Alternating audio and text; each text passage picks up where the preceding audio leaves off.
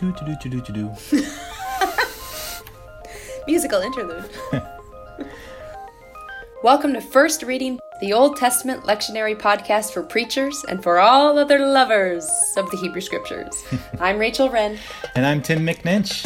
This week we have another mini episode for you, a little sort of a frog sized episode before our big Gila monster sized episode coming up. This week we have Isaiah 65, which is the lectionary text for November 17th. Yeah, a beloved text in this second to last chapter of the book of Isaiah. And just in case you've forgotten, we are in what's called third Isaiah. Isaiah is split up traditionally into three chunks a pre exilic one, a more exilic section, and then this third section is most likely when people are either starting to come home or have come home because we see a lot of the promise of second Isaiah with some more of the exasperation of first Isaiah mixed in.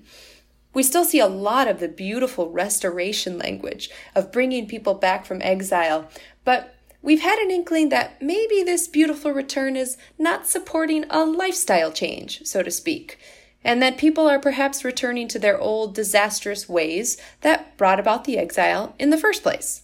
Isaiah 58 says, Why, when we fasted, do you not see? When we starved our bodies, did you pay no heed? And God responds, because on your fast day you see to your business and oppress all your laborers. If you fast in strife and contention, you strike with a wicked fist. If God ever had a full head of hair, surely by this point every last strand is pulled out. And the beginning of verses of chapter 65 mirror much the same thing. And so as we see this pattern of sin and returning to old ways start to reemerge, in this later biblical literature, we start to see a change in the way that God says, I'm going to deal with this. We start to tip towards an idea that maybe there's going to have to be something bigger that happens that changes things. Maybe something more cosmic is going to be required when even something like national destruction and trauma isn't doing the trick to change people's hearts.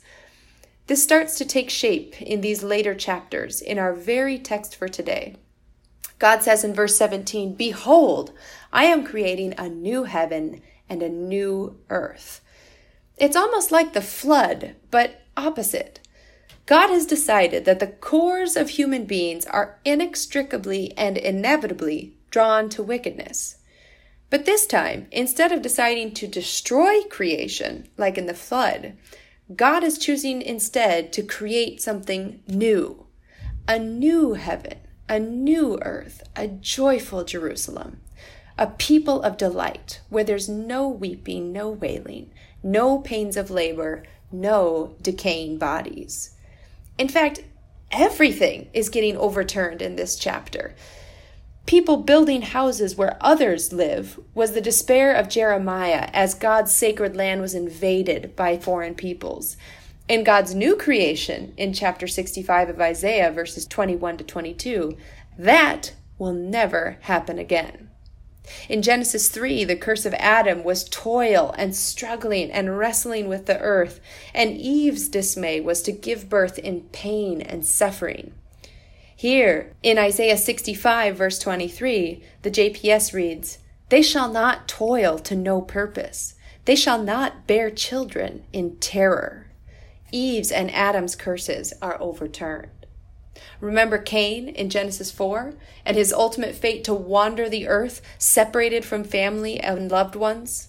This verse 23 continues They shall be a people blessed by their Lord, and their offspring shall remain with them. Earlier, we heard Habakkuk lament that God was not answering, a common theme we hear in the Psalms and in Lamentations and in Job. And here in verse 24, God says, Before they even pray, I will answer. While they are still speaking, I will respond. There's even a little divine vindication that's included in this backwards glance through the highlights of Scripture. Verse 25 gives a gentle pat to the grazing wolf, the lamb, and the lion, but then offers a little subtle jab at the serpent, the only one whose curse to eat the dust of the ground is not overturned. Right. God says, See, Everything will be right in this new creation, and the serpent will get what it deserves. So then the question becomes all right, how do you preach that? Well, one way to do it is to let the text preach itself. There's beautiful imagery in here which resonates through the whole of Scripture, and drawing that out and lifting that up could be an entire sermon in and of itself. And then you could ask your parishioners, what does your world look like in God's new and good creation? And then how do you begin to look for signs that God is doing that already, right now, in our lives? How do we pray for God to come to us in such a way that this new creation begins to realize around us right now. A second thought is to link it to the gospel text that's listed for today, where the diminutive tax collector is so overwhelmed by the presence of God's Son that he does the unthinkable and starts to give money away. The advent of God's presence, God's new creation, is that all the sinister, predictable ways of the world get turned upside down. And all of a sudden, the wolves of the world find themselves blissful with mouths full of grass.